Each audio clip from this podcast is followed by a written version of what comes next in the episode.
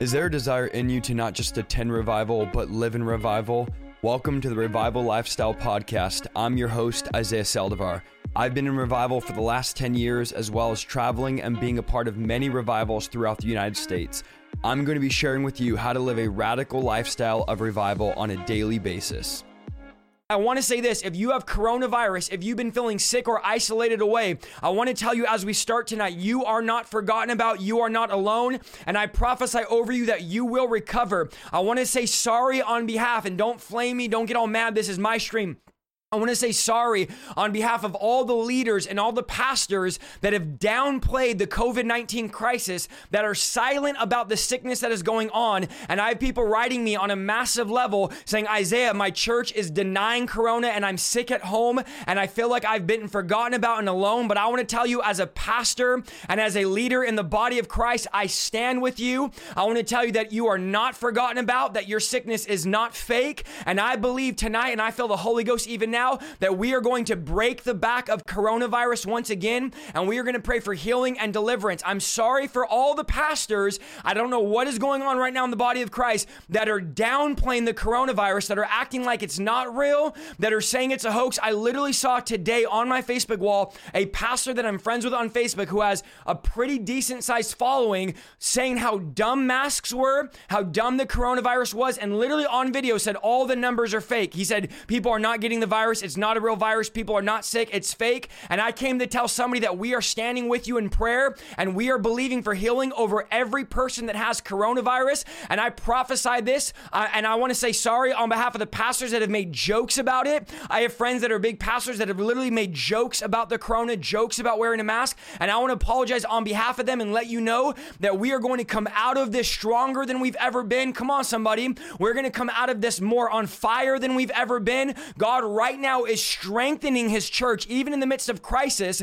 God is refining his church. And if you ask me, this is absolutely a sign of the end times. This is absolutely a labor pain that the Bible warns us about that we are going to go into, that the earth is literally in labor and the COVID 19 crisis is just another contraction in the labor pains, that time is running out. And guys, this is a biblical principle that what we do with our time here on earth matters more now than it has ever mattered before. What we do right now when it comes to prayer, right now when it comes to worship, Right now, when it comes to fasting, right now, when it comes to witnessing, right now, when it comes to the online, the social media, and everything we're doing right now as the body of Christ, it matters more than it has ever mattered before. We are absolutely racing towards Judgment Day. We are absolutely living in the last days, and it is time as the body of Christ, as pastors and leaders, come on, help me by sharing this stream, that we don't sweep this thing under the rug. I know a lot of people prophesied that the Lord showed them the day it was going to end, and all those guys are nowhere to be found. And I'm not saying they're false prophets. I'm not here to accuse anybody, but we as pastors and leaders need to be in touch with reality. And rather than bullying people into having service or bullying people saying that they're fake or they're not real Christians because they wear a mask, now's the time we need to be lifting people up. Now's the time that we need to be praying for people. Now's the time we need to be encouraging people. Now's the time we need to walk in the fear of the Lord. This virus has shown the world how fragile fragile life really is. Understand something right now that people are open to hearing the gospel. People are open to hearing about signs and wonders. People are open to hearing about deliverance. Come on, share this stream because they are recognizing how fragile their life is. And the church is hiding and shrinking back and trying to make this seem like it's no big deal and it's fake rather than boldly proclaiming the gospel in the midst of crisis. Now's the time as leaders we need to begin to preach with conviction passion. We need to begin to preach with passion. Now's the time as believers, as mothers, as fathers, as families. We need to have our prayer life strong. We need to have our devotion life strong. We need to be on the cutting edge of what God is doing and what God is saying. And we need to begin to push back the darkness in prayer. We need to begin to push back the darkness in worship. Now is not the time to bash people. And pastors, I want to tell you right now do not let other pastors bully you into gathering gathering when you don't feel it's safe to gather. Okay, some of y'all are going to shout me down now. Don't let pastors bully you into thinking that you're weak because you wear a mask or because you're weak because you've taken advice from what doctors and nurses who are in hospitals that are packed out with sick people. I have people on my own team that I know personally that are very sick in hospitals, and it's a slap in the face when we joke about or we make fun of it or we make light of the corona when there's people that are sick and are dying right now. 70 people or something like that died in California today. That was 70 fathers, 70 mothers, 70 family members, 70 brothers and sisters. And I'm telling you right now, we need to be awake in this hour. We do not need to be bullying people. We do not be, need to be belittling people because they don't want to have service or because they want to have service. Now is the time that we need to come together in unity and we need to be prepared for the day of the Lord. And I'm telling you, I know some of you write me, you say, Isaiah, I'm in the hospital now watching this live stream.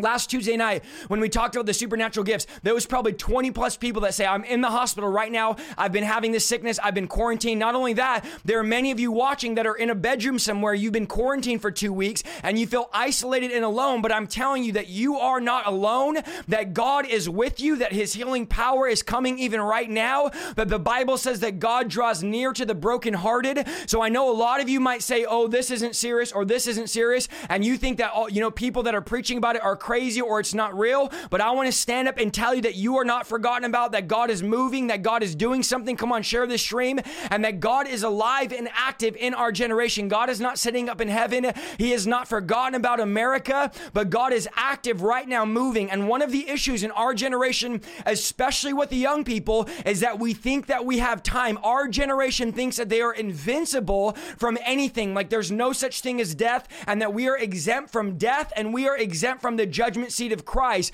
But I'm starting to realize and I'm starting to recognize, come on, help me in the chat. Come on, share the stream, everybody, right now. I'm starting to realize as I'm having children and I'm having my fourth baby this year, that, or I should say, my wife is, but we're having our fourth kid this year, that life goes by so fast. Some of you right now, I know you in the chat, you're older and you say, Isaiah, my life just passed me by. That statement that is time flies could not be more real. Time flies by so fast.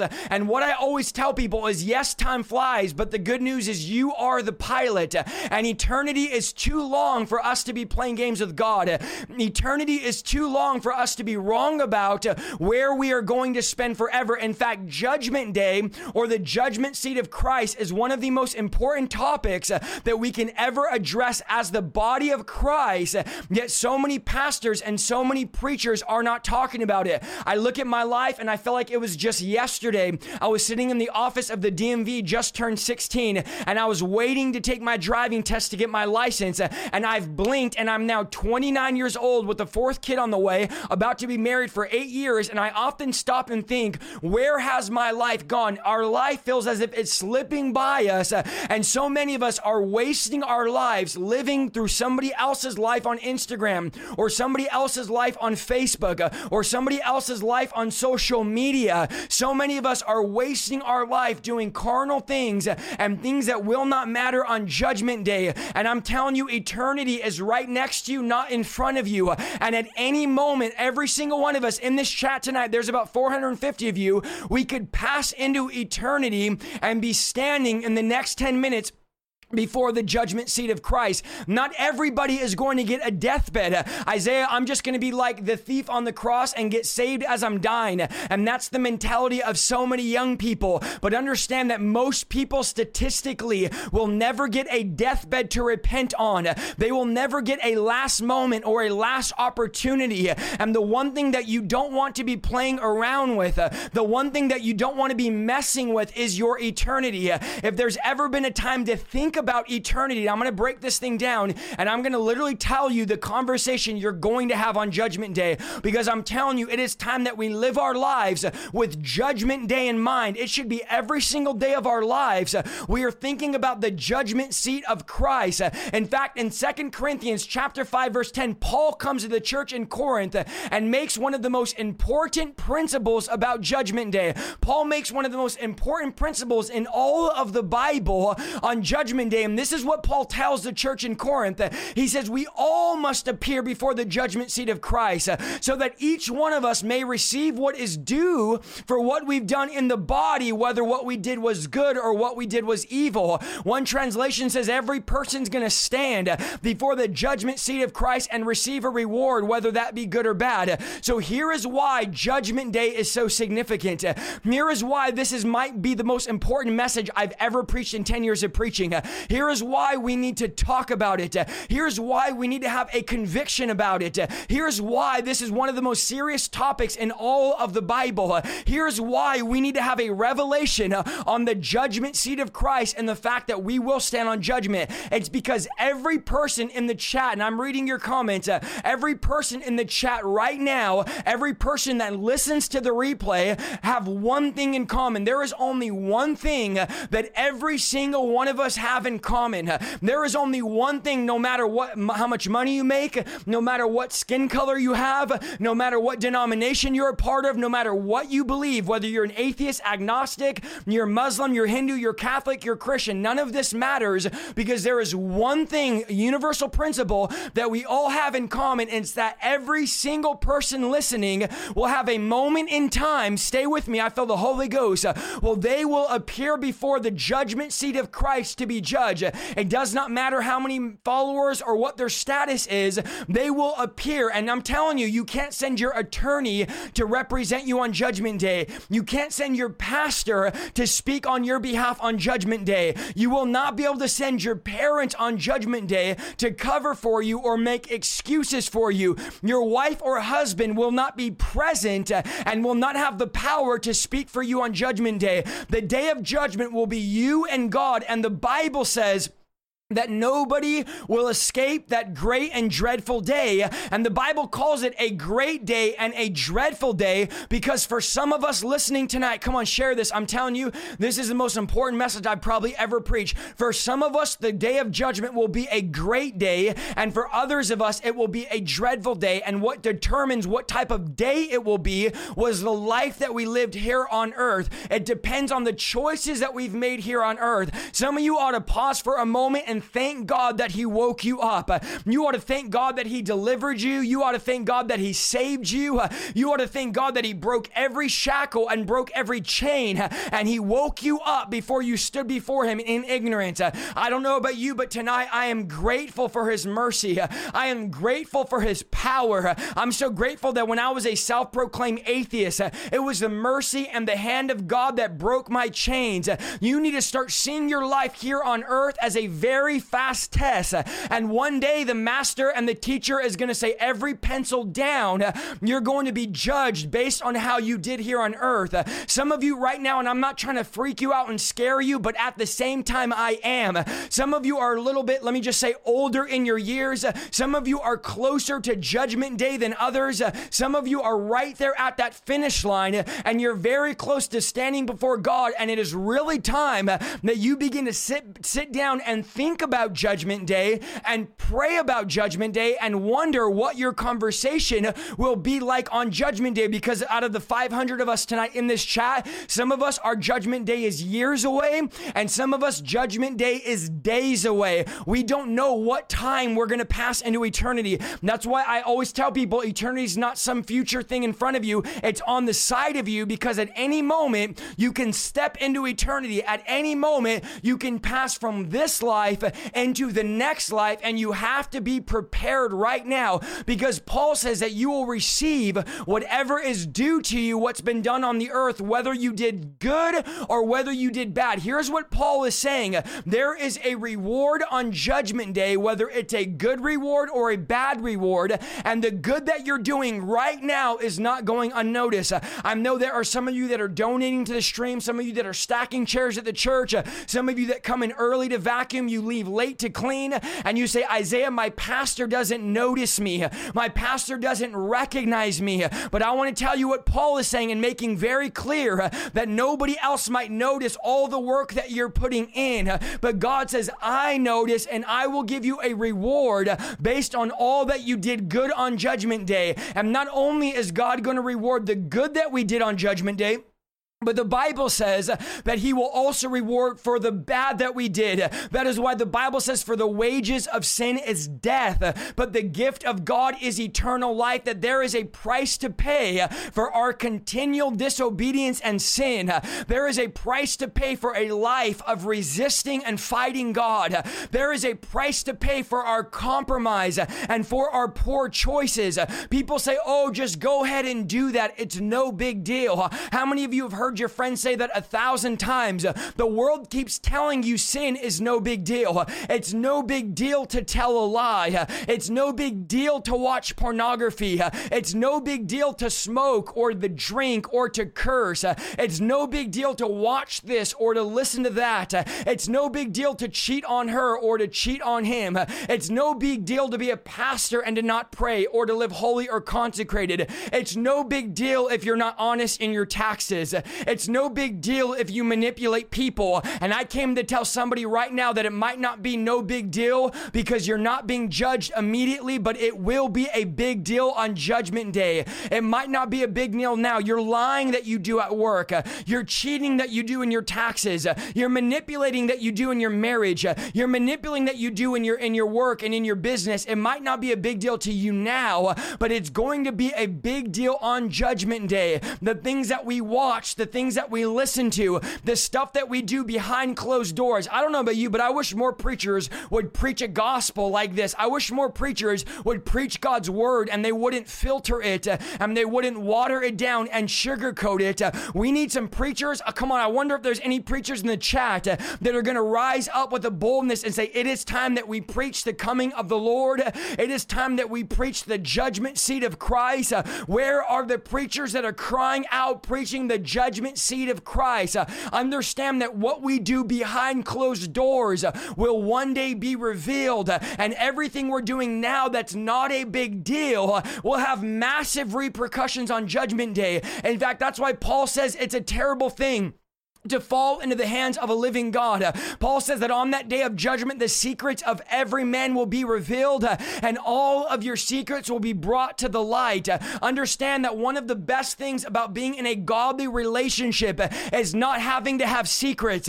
Some of you remember when you were in that ungodly relationship and you were always secretive about who you were texting.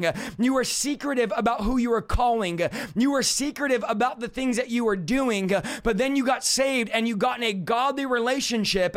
And it is so liberating and freeing not to have to walk around in secrets and not be stressed out or worried about your significant other always catching you doing wrong things. Understand that there's something freeing about getting delivered and getting set free. Now, there is a judgment day for every person, whether you're a believer or not a believer. And you say, Isaiah, what about the believer on judgment day? What about the person that's under the blood of Jesus? What about the person that's repented of specific sins. Isaiah, are we going to get judged on sins that we've already repented of? I'm glad that you asked. Paul tells us in Romans 8 about judgment for the believer. And here's what Paul says He says, There is therefore no condemnation for those that are in Christ Jesus. I know we've all heard that before. He says, Who do not walk according to the flesh, but walk according to the Spirit.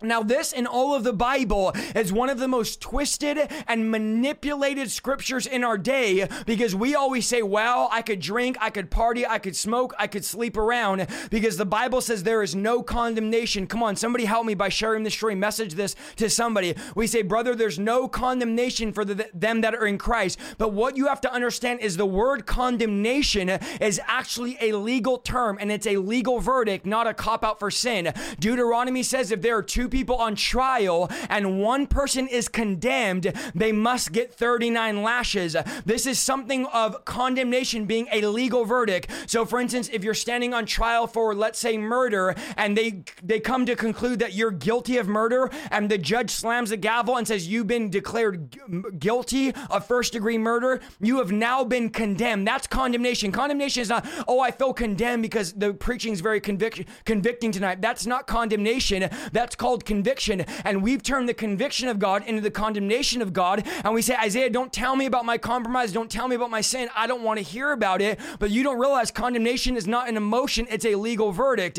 Now, there's something in the legal word, world to understand this. You need to understand the principle called double jeopardy, which I think most of you know about. And basically, double jeopardy says this that you can't get charged twice for a crime that you've already been charged for. So understand that Isaiah lived his whole life as a liar, got saved, and on judgment day, I can't be charged for lying because I already got charged 2,000 years ago when Jesus hung on the cross. Come on, somebody help me preach tonight. Isaiah was addicted to lust, but I got saved and delivered. Jesus took on my penalty, and now when I stand before the judgment seat of Christ, the 19 years before I got saved of lust and compromise, I can't get judged for because Christ already took on my penalty. So maybe you had an abortion three years ago and you just got saved. Understand on judgment day, you won't be condemned for having abortion because abortion was already put up on the cross and there was already 39 lashes and a penalty paid for you. So I was a cheater for 20 years until I got saved and I can't get condemned now for what Christ took on. I can't get tried for it because double jeopardy says you can't try somebody for the same thing. So somebody needs to get glad up in this chat uh, that Jesus took on your penalty. Come on, help me tonight. Uh, somebody needs to get glad that the one that knew no sin, uh, the Bible says became sin, not just died for you, the Bible says, but he died as your sin. Jesus literally took on a penalty that he did not deserve so that you can take on a righteousness that you don't deserve, paid a price that he didn't owe, so you can walk out of that courtroom completely free, even though you deserve a life sentence. Uh, you got to realize that when you read the story of Barabbas uh, and a guilty man gets set free uh, and an innocent man goes to prison, that you were Barabbas, that when you deserve the death penalty, God gave you a life sentence. You got to be glad that Jesus Christ took on the penalty and paid the price for your sin. Now, Isaiah, what about if I continue? To walk in compromise? What if I continue to walk in sin? What if I am a believer and although God has washed me and cleansed me, I keep going back to that which I've already been delivered for? What will judgment day look like for me if I am a believer and I keep living my life in the same sin that Christ delivered me from? I'm glad you asked because Hebrews chapter 6 tells us what judgment day will be like if you continue in the sin you got delivered for. In fact, the writer of Hebrews Hebrews says it's impossible to bring back to repentance those that were once enlightened and then experienced the good things of heaven and shared in the Holy Spirit, who have tasted the power of God in the age to come and then turn away. He says it's impossible to bring those people back because they're rejecting the Son of God and they are nailing him to the cross once again and holding him up to a public shame. And then he goes on to say, when the ground soaks up the falling rain and bears a good crop for the farmer, it's the blessing of God. But if a field bears thorn and thistles, the field is useless uh, and the farmer burns the field. Here's what he's saying when you keep returning to your sin, here's what you do. If you are a believer and you keep going back to the same sin, what you're literally doing is you're crucifying Christ uh, over and over and over. Every time you go back to that old sin, you're putting Jesus back up on the cross uh, and you're making a public shame out of him. That is why I believe tonight God wants to deliver deliver you once and for all. I believe tonight God is going to break the cycles that you've been going through. He's going to break the compromise that you've been living in. He doesn't want you to live your life on the will of compromise. He wants to set you free once and for all. I don't know about you, but tonight I'm saying, Lord, I need your delivering power. I need your delivering anointing. I need to get set free and delivered like never before. I don't want to keep putting Christ up on that cross with my compromise. I don't want to keep putting Christ up on that cross with my complacency and with my sin. These are harsh words, yet we treat these things so lightly in the church. What happens when someone goes back to that same sin? Oh, it's no big deal. You just fell and God's just going to restore you and you don't have to treat it. I've said that a thousand times. And then I'm reading the writer of Hebrews and I'm going, why is it the writer of Hebrews is saying sin is so significant and so powerful in the sense of it's so serious to God and we have made what's very serious to God very light in the church. It is no big deal to walk in sin sin and compromise. And you got to understand what he's trying to say is that good ground produces fruit and is blessed by God, but those that have thorns and thistles are useless and the farmer burns them. So I have to ask myself, am I a thorny Christian that's never producing something, or is there something in my life of godliness? Do I hear these messages and do they change me? And do they actually bring conviction to me? I don't know about you, but I want to live my life with the conviction of God. I don't want to live my life under some dead religious system where I get delivered for two weeks and then I keep going back to my compromise. I want to walk in the Spirit of Almighty God.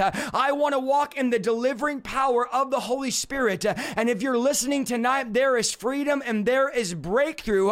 And Paul tells us in 1 Corinthians chapter 3, literally gives us one of the most shocking truth in Scripture and tells us what will happen on Judgment Day. Paul tells us this this is what now, there's multiple places in the Bible that we could see Judgment Day described. Now, if I'm going to stand on Judgment Day before God, if I'm going to take account for everything I've done in the body, if nobody can escape that great and dreadful day, then I want to know every instance in the Bible. I want to know every example in the Bible, and I want to be best prepared for Judgment Day so that when I stand before God, before the judgment seat of Christ, I'm not surprised saying, Well, I didn't even know this, but I'm able to say, I was ready and I was prepared. And I'm one of those, the Bible says, that was bold on the day of judgment.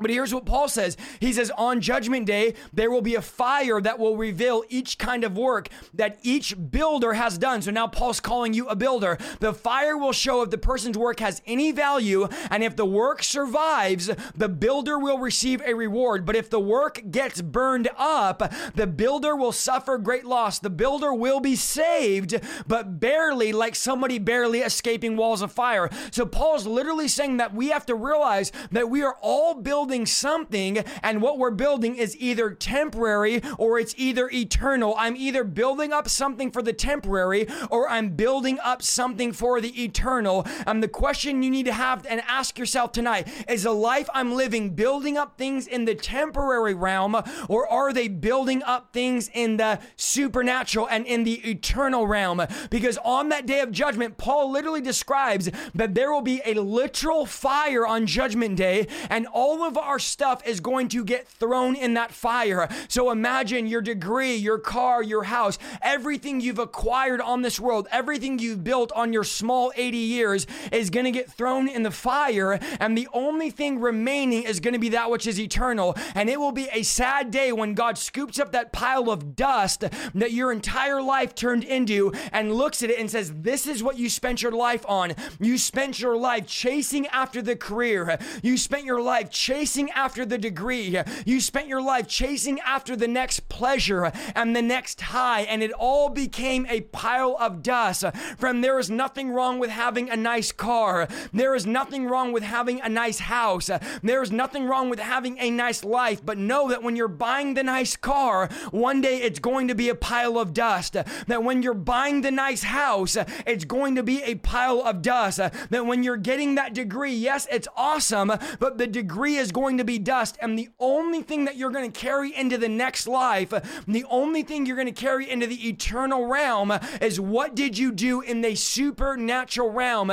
Because the Bible says the builder, which you are the builder, will be saved, but barely escape barely saved, escaping through the walls of flame. I mean, think about the image Paul is saying. Paul is saying, You're barely going to get through this wall of fire. You're barely going to be saved. And I'm not going to be a barely saved Christian on Judgment Day. There will be some of you. Now, I'm not arguing salvation tonight. I'm not here to tell you, well, you're going to hell if you don't do this or you're doing, doing this. I'm here to tell you that I don't want to barely make it. I don't want to stand in line on Judgment Day and say, Well, I'm, I wonder if I'm actually going to make it in. I wonder if I was actually a Christian Christian according to the Bible or a Christian according to God's word. So I don't want to be a barely Christian, as Paul says. I don't want to barely make it into heaven. I want to live my life in such a way that it's going to matter in 150 years. So we have to ask ourselves if we're all builders, what are we building? Are we building a life that is supernatural and spiritual that has eternal impact?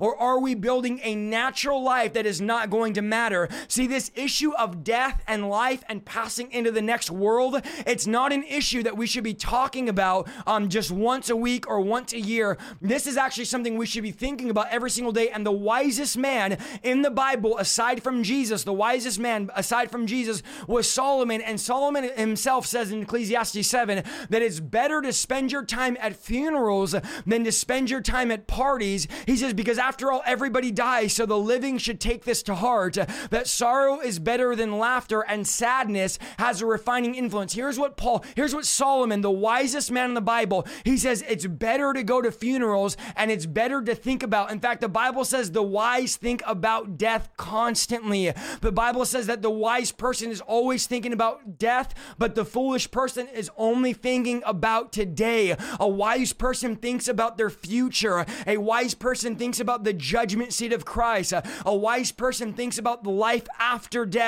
but a fool only worries about now. A fool only worries about the next promotion, about the next thing they're going to buy, about the next thing they're going to do. But it's time that we get wise and say, I need to worry about the life to come. I need to worry about the judgment seat of Christ.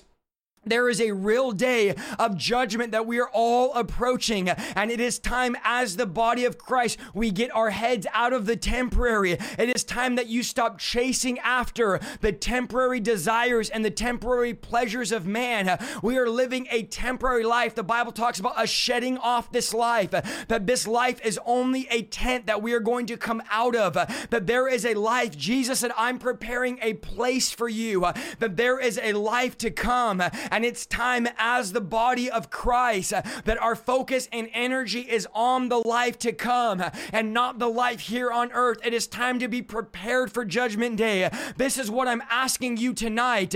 Are you prepared for Judgment Day? Are you prepared for the coming of the Lord? Are you prepared for what God is saying right now to the church? Are you prepared for Jesus to come back? There is a man coming back to the earth, and the Bible describes what judgment day will be like. In fact, in Matthew 25, Jesus tells us exactly what judgment day will look like. This is a parable about the kingdom of God and how the primary kingdom of God and the primary goal of Jesus is not about your input, but about your output. We have a generation that is worried about input and give me more and preach to me more and share with me more. But God is saying, where is the output in the body of Christ? Where are those that are going to reach out to the lost? Lost? Uh, where are those that are going to preach to the broken? Uh, where are those that are going to do things that matter in the eternal realm? Uh, that is why on Judgment Day, he says, I was hungry and you didn't feed me. I was naked and you didn't clothe me. I was in prison and you didn't visit me. They say, Jesus, what are you even talking about? We didn't see you during any of those things. He said, Understand that what you did to the least of these, you've done unto me. That the way that we impact the eternal realm is by helping those that are broken, helping those that are poor and those that are needy. Now, I think when we think of poor people, we think of people that don't have money, yet the Bible does not describe poor people as just people that are poor in the natural realm, but the Bible describes people that are poor are poor in the spiritual realm. See, the reality is you have people at work that are poor and you've been getting poured into day after day, week after week, year after year, and there are people that need what you have. Come on, somebody help me in the comments. Somebody share the stream tonight. There are people that are hurting and that are broken and that need what you have and you're rich in God and rich in the sense of you've heard a thousand messages, you've heard a thousand sermons, you've gotten hands laid on you a million times, and there are people that are dying for what you're getting, dying for what you have, and we are hoarding the resources, we are hoarding the revelation, and we are hoarding what we've been given through these broadcasts, and we're not using it to reach other people. That's why the writer of Hebrews says, By now you should be teaching other people. Some of you have heard enough of the gospel to save all of Israel India and you're still dealing with the same demons. Some of you have heard enough of a gospel to save all of China and you're still living your life the same. It hasn't changed you and it hasn't impacted you. And by helping the poor, I want you to change the way you think. It's not just feeding poor people on the corner, but it's people that are spiritually poor and spiritually broken. You doing deliverance on somebody that doesn't have access to deliverance. You laying hands on a sick person that goes to a dead church that doesn't pray for the sick. That is the way that you help those that are poor in spirit. Uh, and it's time that we begin to help those that are poor. So you might stand on judgment and say, God, I fed the poor. He said, Yeah, you fed the naturally poor, but you don't you didn't feed the spiritually poor because you're worried about always getting fed. You're worried about always getting more. And so Jesus tells a parable, and he basically, and I'm going to break it down because I'm not going to read the whole thing, it's way too long. But in a nutshell, Jesus says a master goes to a faraway land and gives his servants, three servants, five talents, two talents, and one talent. And the Bible says he leaves for a while and comes back. I need you to pay very close attention tonight. He comes back to see what they did with what he gave them. So this is a picture of Jesus leaving heaven to come to earth, giving us the power of the Holy Ghost, giving us the power of His Spirit, giving us the gifts of the Holy Spirit, and then going back. And there's a man that's going to come back and he's going to see what we did with the power that He's giving us. Jesus literally came, modeled a perfect lifestyle of how to walk in holiness and the supernatural power of God. He shows us how to be led by the Father, He shows us how to treat the poor. He shows us how to live the normal Christian life. He showed us how to overcome the enemy. He showed us how to walk in victory, and He leaves us with no excuse as to why we can't do what He did. He tells His disciples, I have to go to give you the Holy Spirit. What's the Holy Spirit going to do? The Holy Spirit is going to empower you to establish my kingdom on the earth so that when I come back you have you will have established a supernatural realm on the natural realm that's going to matter in 200 years when you stand before him in eternity. So the master leaves and says I need you to get something done while I'm gone. We have this, you know, job here on earth and it's not just to show up once a week, it's to establish his kingdom on the earth as it is in heaven. Our job as believers is not just to show up on Sunday morning and give 10% of our income and then live the rest of the week like the devil. Our job as believers is to establish a government on the earth that will never end. I told you guys a couple weeks ago, this is why we pray for the sick. We pray for the sick because there's no sickness in heaven. And Jesus said, My pray my kingdom would be on earth the way that it's in heaven. This is why we drive out devils. There's no demons in heaven. So we're gonna make we're gonna make earth look like heaven. This is what Jesus has called us to do. This is why we have the gifts of the Spirit, or I like to call better, we talked about this Tuesday, the supernatural abilities of the Spirit. Think Think about all the gifts of the Holy Spirit, all the supernatural power the Holy Spirit has given us, and we are living so below the calling and the assignment. This is why on Tuesday we talked about the word of wisdom, the word of knowledge, the word of faith, the gift of healing, the gift of miracles, the gift of prophecy, the gift to distinguish between spirits, the gift of tongues, the gift of interpretation of tongues. That's why Romans chapter 12, verse 6 talks about the gift of prophecy, the gift of serving, the gift of teaching, the gift of exhortation, the gift of giving, the gift of leadership, the gift of mercy. These are all gifts that the Holy Spirit gives us on the earth so that we can do something while He's up in heaven. So that when He comes back, the Master is going to be looking for interest on His investment. The Lord has invested into you, He's invested into your ministry. He's invested into your family, and the Lord says, I'm looking for a return on my investment. I'm looking for somebody to do something while I'm gone. There are things that need to be done while He's gone. And oftentimes, as we're believers, guys, this is the truth. Don't act like I'm lying tonight. We prioritize our job, we prioritize our marriage, we prioritize our school, and then God gets the leftovers. But what you need to start realizing is the kingdom of God is work. You might say it's hard work being a believer. Absolutely. There is work to be done. Our job is not just to show up in services or show up in live streams, but our job is to advance the kingdom of God. And God has put you in management mode, managing his kingdom. Imagine this the God of the heavens put you in management of his kingdom. He said, I'm going to let you manage my kingdom. I'm going to give you supernatural power. I'm going to give you supernatural gifts so that you can make earth look like heaven, and I'm going to give you just what you need so that on judgment day, there will be no excuses. On judgment day, there will be no complaining or saying, I didn't have what it takes. I can remember how many times my parents would say, and they're both in the chat here tonight. My parents would say, We're gonna leave and we're gonna come back in 30 minutes. Come on, give me a one if your parents ever told you this. And this better be done by the time we come home. We're gonna leave and go somewhere and we're gonna come back at seven o'clock.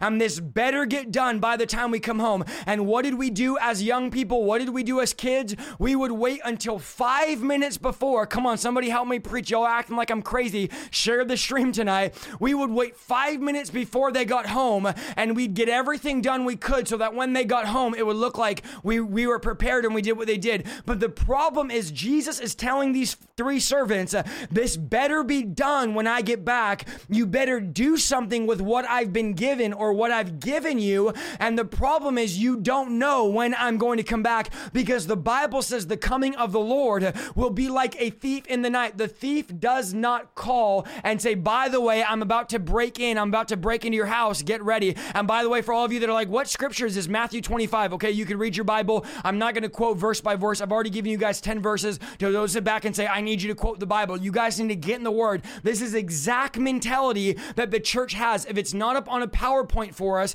if there's not a verse up for us, we can't understand it. We need to dive in the word of God and we need to get our own prayer life. We need to get our own life in the scripture. So don't be a little baby Christian and say, oh my gosh, I need this. You know, you're not doing this or not doing doing that. This is in your Bible, and Jesus is saying there's work to be done, and this needs to be back when I get home. And we don't know when He's coming back. He comes like a thief in the night, He comes when we're unprepared. But I'm telling you right now, He has given you too much abilities and too much talent to just sit on. He's giving you too much to do nothing with, and you are going to be responsible on Judgment Day for everything that you've been given. You're going to be responsible on Judgment Day for everything He's entrusted you with. And that's why that famous saying says, with extraordinary power comes extraordinary responsibility. You've been given the same spirit for those of you that are new and don't know. You've been given the same spirit that raised Christ is alive in your mortal body. You have the same power.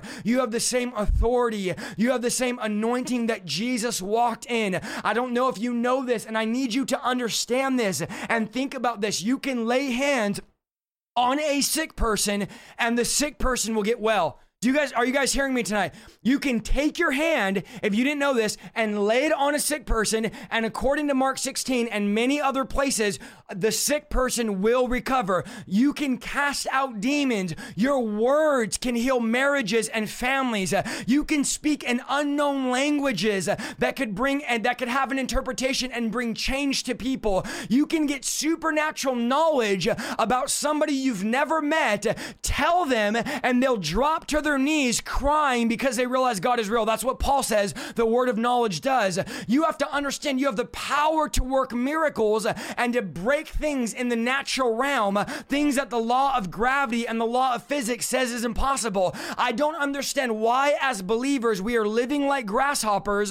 We are living so below the standard and the calling and the assignment that God has given us. It is time to realize that we have the power of Almighty God. One of the signs of the end times is that believers will have a form of godliness, but they will deny the very power that can make them like God that's in your Bible too, by the way, understand this that what is important in this parable Judgment Day, and this is what you need to be, pay attention to because this parable is literally what Judgment Day is going to look like. If you wonder, I wonder what we're going to talk about on Judgment Day, this parable is exactly what you're going to talk about on Judgment Day. And what you need to realize about this parable on Judgment Day is that God will only give you what you can handle. Here's what the Bible says the Bible says, and the master gave the servants according to their ability. He did not give them more than they can handle. Because if God would give you more than you can handle, this is good preaching. I hope it's helping somebody.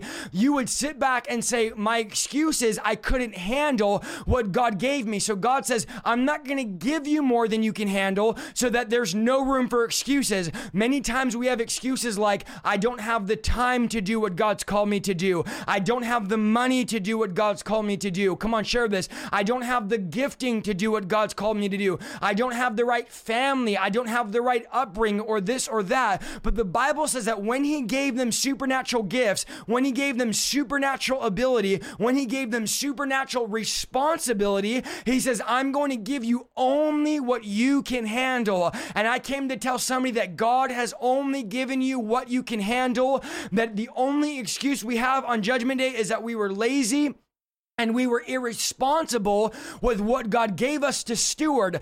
Understand that when an architect is going to build a building, an architect does not randomly build a building. An architect has to know how much weight the structure can hold before he even builds the structure. He will not build something, hear me loud and clear tonight, until he knows the exact amount of weight the structure needs or the structure can hold. And I came to tell somebody that God is the architect of your life. Uh, he is the architect of your destiny, and He knows exactly how much you can handle. That's why when Jeremiah says, I'm too young to be a preacher, I can't handle this. God said, Yes, you can, Jeremiah, because you, before you were in your mother's womb, I set you apart and I knew you. Jeremiah, I know that you have what it takes. I know that you have the supernatural power and ability to handle what I've called you to do. I can't count, and let me just be vulnerable here. I have lost track of how many times uh, I'm about to get up to preach, or I'm at a large conference, or I'm in a large live stream, or I'm doing something like this. Uh, and I've just been, I'll just be honest with you tonight. I've said, Lord, I can't handle the pressure. I can't handle the pressure of thousands of people depending on me to preach your word. I can't handle the pressure of hundreds of messages uh, of people looking at me as if I'm some type of savior. I can't handle the pressure of all the revelation, all the knowledge, all the stuff I have to transmit to people in a 45 minute segment or an hour long segment, I can't handle. I've said over and over in my own private prayer, Lord, I can't handle the pressure. And every time you got to understand, the Lord has responded by, Yes, you can. I will not give you an anointing. I will not give you talent or abilities you can't handle. A good trainer does not take you into the gym and put 400 pounds on the bar and say, okay, go ahead and lift that. And if a good trainer wouldn't put 400 pounds on your barbell, your first time at the gym? What makes you think God would? And that is why I tell people you have to be careful when you ask for somebody else's anointing, when you ask for somebody else's gifting, when you ask for somebody else's talent, because you might not be able or willing to carry what they are carrying. You got to be careful when you ask for someone else's anointing and be, or ask for my anointing because you don't know the pressure and the weight and the trials that I have to carry. You don't know the cost that it took me to get here. You don't know the price to the oil and the price to the anointing. You don't know the sacrifice. Come on, somebody needs to help me if you know what I'm saying. You don't know the sacrifice that I've paid to have revival, and you may not be able to handle what somebody else is carrying. I, am not going to pray for Billy Graham's anointing. I'm not going to pray for Reinhard Bonnke's anointing because God didn't make me with the ability to carry what they've carried. You don't get anointing, and understand, you don't get an anointing from sitting around at church and doing nothing for God. You don't get an anointing for sitting at home while everybody's at the prayer meeting. You don't get an anointing for living in compromise and showing up for an hour and a half every week. Uh, a lot of us has, have asked God for an anointing, but we can't even show up to service on time. And let me just take this a step further, okay, y'all? And if you can't handle the heat, then get out of the kitchen. Some of us, not it's not even that we can't show up to service on time, it's that we can't even show up into our church's live stream on time. I mean, you talk about how easy it is. I literally have to just open my phone and click a button and I'm on live. And some of you are 15 minutes late to your church's live stream. And you say, well, it doesn't really matter matter. I could go rewatch it. It's the principle that God is looking for people that are responsible. There's one big principle that I have in my life, and if you're my family in the chat or my friends, you know this, or my wife, you know this. I hate being late. I refuse to be late. If you're not five minutes early in my book, you're late, okay? I'm on time to everything. If unless I'm sick or I get in a car accident or a train's broken, I am not late. I can't remember the last time I was late to an engagement, and I'm gonna tell you why, because I know this that if God can't trust me in the sense of of being on time in the natural realm, how could God trust me with things in the spiritual realm? A lot of you are asking God for an anointing, but God says you're not even responsible with the little bit that I've given you. If you can't show up on time to a prayer meeting, if you can't show up on time to a service at your church, what makes you think God is going to give you all these talents and abilities that you can't handle? Many of us ask God for a big ministry, but can't even handle the responsibility of the few people God put around us. And I'm going to tell you the secret on how to grow your ministry here in a second because it is biblical and it works 150% of the time all the time, okay? Many of us want to go on stages, but we can't even handle when our pastor corrects us. If you can't handle someone telling you you're wrong in an area of your life, what makes you think you'll be able to handle being on stage before a thousand people? We ask God for promotion, and God is saying, I will promote you. Listen to me very closely tonight. The Lord is saying, I will promote you, but first show me you could at least read your Bible every day. First show me that you could just pray every day. So most people don't realize I was preaching to my people at Starbucks before I was preaching to people on stages. I'll never forget putting on my green apron when I got saved and saying, okay, I'm getting ready and I'm getting dressed to go to church. Even though I wasn't going to church, I was going to Starbucks. Those three employees at four in the morning morning I opened my store with, those were my church. And I said, Lord, if I could preach to these four people, if I'm responsible to these four people, would you let me preach to 100 people? And then I'll preach to 100 people. I'll never forget sitting down watching a Morning Star, this massive church building, and saying, How do you get to a place like that? Watching World Revival Church and saying, How do you preach at a place like that? It's so big. It's so, how do you even get there? And within about a year and a half, I was preaching at both those places. Why? Because the Lord says, Isaiah, I'll give you 50 people. I'll give you 20, I'll give you 100 people people. I'll give you 150. I'll give you 200. I'll let you have 100 people and 500 people. And then as you show me you're responsible with the little bit I've given you, I will give you more. But God is saying to some of you, you're too irresponsible with the little bit that I've given you. And this is not just a natural or I mean a supernatural thing. Some of you are like, well, I'm very good in the spirit realm, but I'm terrible in the natural realm. No. God is saying, can you do it in the natural realm? Can you live right in the natural realm? Do you think God is going to give you a position when you're jealous and envious of everyone who are in the position that you want? Let me give you an example. You say, Lord, I want to have a growing live stream. I want to have a growing podcast. I don't know why I only have 10 viewers or 20 viewers or 30 viewers. Yet when you see somebody else go live with more viewers, you sit back there and you talk bad about them. I don't know why they have 400 viewers or 1,000 viewers. I'm preaching way better. And you're envious and you're jealous. And God says, I can't put you in positions when you're envious and jealous of people that are in those positions. One of the best way to grow is to support people. One of the best ways to get your ministry to be blessed is to bless other people's. You say, Lord, no one's giving to my ministry, so I'm going to give to somebody else's ministry. And when you begin to sow into other people's ministry, people will begin to sow into your ministry. You have to understand God cannot bless the mess. And you have to realize that God, if you have a hard time being faithful to a service or to showing up on time, how in the world are you going to be faithful when you're running the service? God, I want to be the one in charge. And God says, You can't even handle not being in charge, let alone being in charge. God is looking for somebody that he can trust. That is why when Jesus was on the mountain, he came down, rebuked the disciples, and said, You are an untrustworthy generation. I have given you my power, I've given you my anointing, I've given you my spirit, and you're still not doing anything with it. So he said, I've given one servant five talents, one servant two talents, and one servant one talent. Now, a talent is a measurement of weight that represents about 75 pounds of silver. So you might sit back and say, Well, I only have one talent, but understand that one talent is a lot of talent because this is a very wealthy master in the story who represents Jesus, who has incredible resources. This is not a poor Jesus. I know we act like God is poor,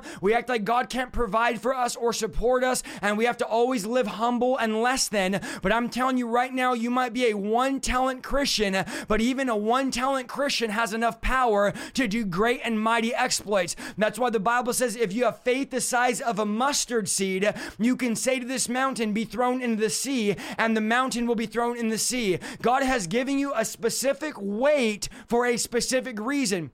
When he puts a weight on you, it's for that reason. Some of you are looking for your giftings, and I tell people, what do you feel burdened about? Do you feel burdened for the lost? Do you feel a burden for families? Do you feel a burden about abortion? Do you feel a burden for sex trafficking? Are you burdened about the lukewarm church? Are you burdened about the prayerlessness and the lack of fire in the church? There is a weight that God has put on you. Stop trying to pray off the weight that He's put on you and ask God to begin to give you a strategy strategy for the burden and for the weight He's put on you. And you might say it's just too much to carry and it's too heavy. And I want to tell you tonight that you have what it takes to walk out the supernatural gift that God has given you. I came to tell somebody you have the power to change what God has burdened you to change. I have friends that feel so burdened about high schools and they live, eat, breathe, and sleep preaching to high schoolers. And I have zero burden to preach in high schools. My burden is for the lukewarm, watered down church. Uh, and that is what gets me out of bed. That is what I'm burdened for. That is the weight or the talent that God has given me. Now, understand talents, talents represent gifts. Yes. Talents represent weight, what we just talked about. Yes. But talents are and represent everything that God has given you. Talents are everything God has entrusted with you, everything that God has put around you. So it's not just, so think about this my talents are not just my ability to sing, my ability to preach, my ability to do ministry, my ability to administrate, but it's also my wife. She's a talent. God's entrusted me with my wife. It's also my kids. It's also my job. It's also my degree. It's also my car that God has blessed me with. It's also the house that God has blessed me with. Understand that if God has blessed me with it or God has given me, it is a talent, and God wants to see how I'm going to manage what what He's given me. Some of you have been asking and you want a husband or a wife, but you can't even manage your own finances, let alone manage a wife and kids. You can't manage what you have, yet you're asking God to give you more. The way that God will give you more is when God sees that you're able to manage what you have. Now, this is all going to be on Judgment Day. Understand this. This is all going to be talked out on Judgment Day. These are going to be similar questions. These are going to be the type of questions that you have to deal with on Judgment Day according to this passage of scripture. How did you manage your family? How did you treat your boss? How did you treat your kids? How hard did you work at the job that I blessed you with? These are the things, not just the supernatural things, but God says your talents are everything that I've blessed you because Bible says nothing good comes but from the Father above. So if there's something good in your life, it's because God has blessed you with it. The very breath in your lungs are a gift from God and he, you're going to take account for every breath of how you spent your life.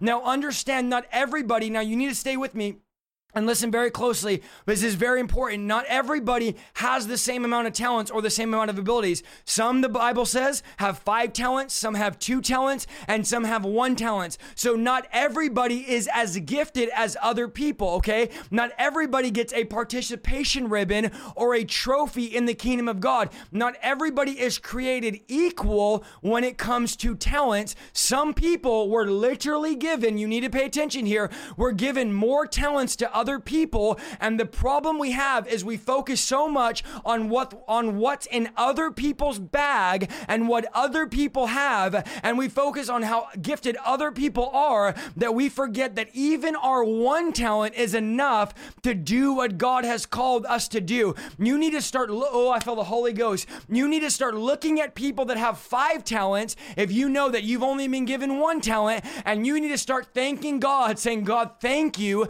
that I don't have five talents like he has five talents because the more weight or the more talents God gives you, the more responsibility you're going to have, the more you have to be responsible for. So maybe I'm a one talent Christian, but you know what? If I'm a one talent believer, I'm going to do the most that I can with the one talent God has given me, and I'm not less than because I have less followers than Isaiah Saldivar. I'm not less than because I don't preach as good as Isaiah Saldivar. Come on, pastors, hear me tonight. I'm not less than because I don't write as good as so and so. I don't sing as good as so and so. I don't dance as good as so and so because God has given you a talent and you an assignment. And the Lord is saying tonight that your judgment on Judgment Day is not going to be based on somebody else's assignment, but it's going to be based on your assignment. And the judgment's not going to be based on what you did, but what you didn't do with what God has given you.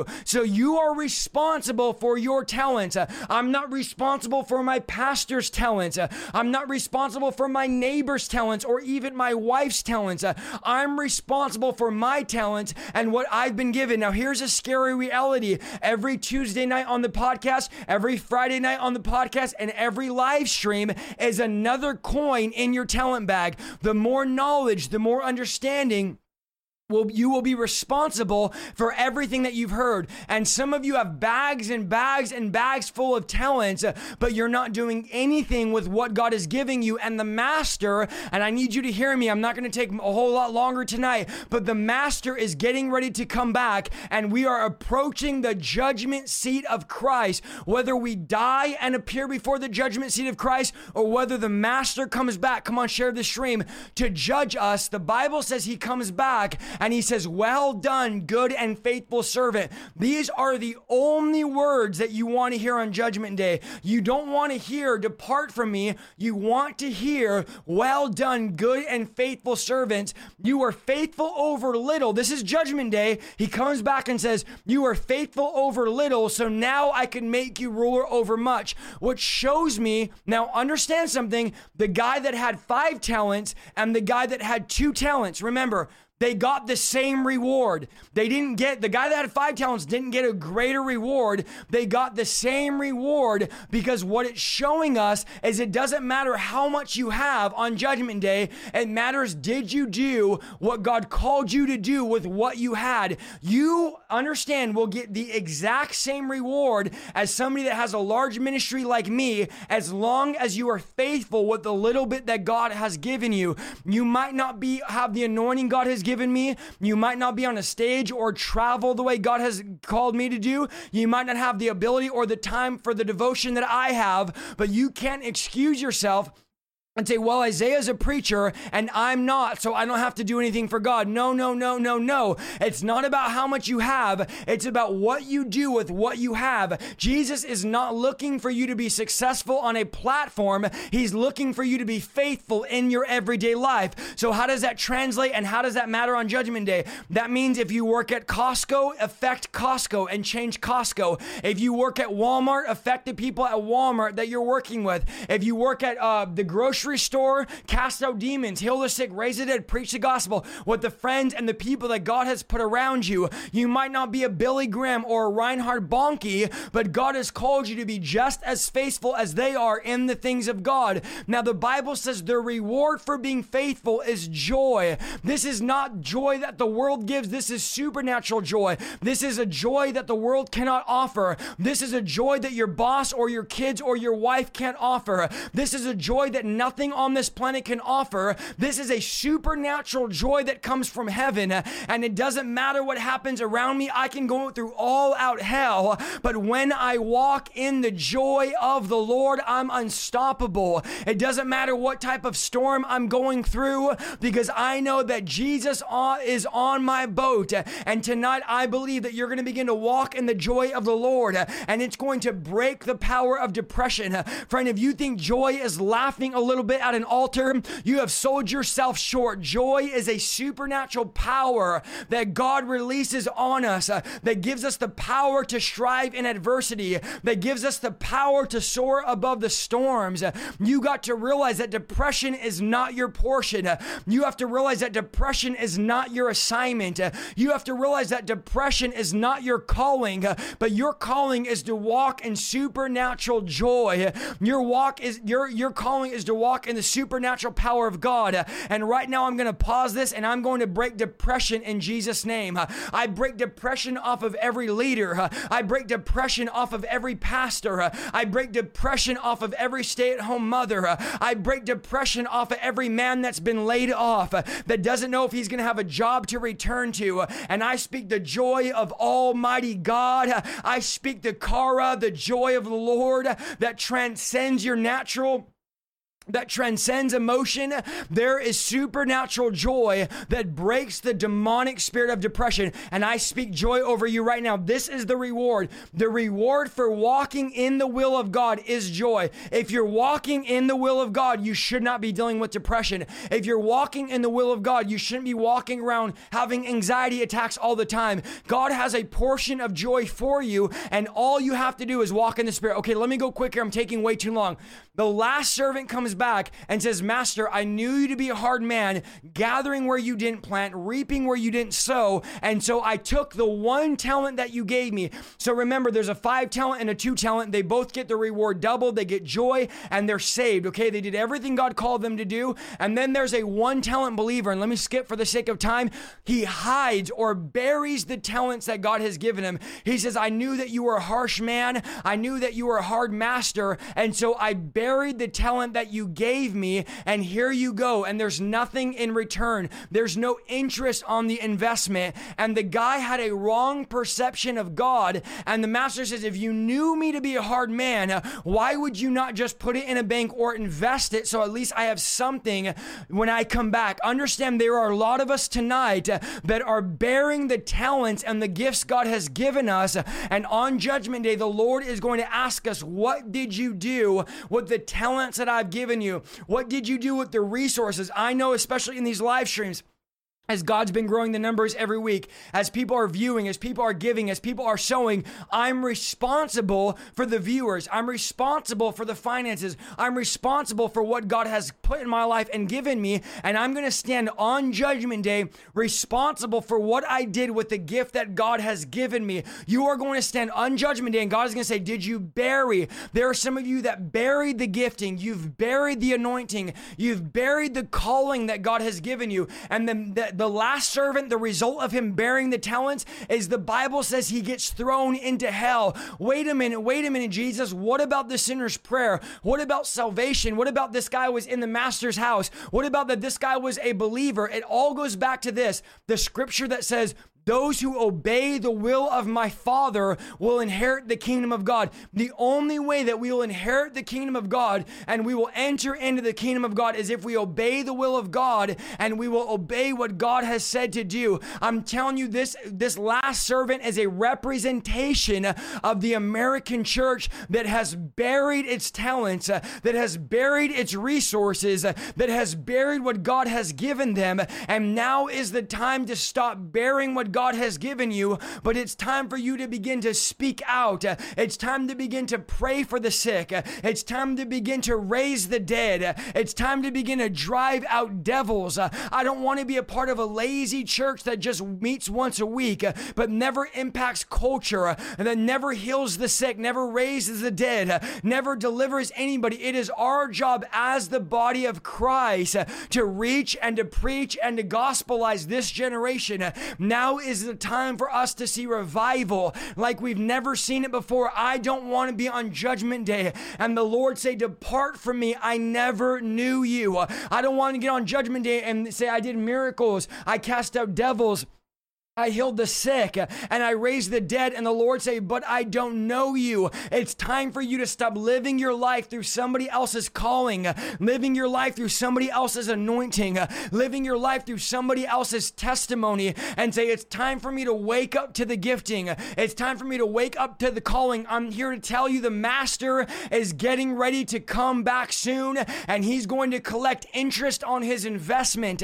He is looking for us to do something with what he's given given us. Uh, I believe tonight some of you have buried your talents. Uh, I believe tonight some of you have lost the fire. You've lost the passion, or you say, Isaiah, I just don't know what God has called me to do. And tonight the Lord is saying, I'm getting ready to reveal callings. Uh, I'm getting ready to reveal destinies. I'm getting ready to reveal assignments. Uh, I'm getting ready to reveal a mandate on you right now. Lord, we are asking, come on, wherever you're at, you just need to begin to ask. Thank you so much for listening to this week's episode of the Revival Lifestyle Podcast. If you like what you heard, go to www.isaiahsaldivar.com for more content and please follow me on Facebook, YouTube, and Instagram at Isaiah Saldivar. See you next week.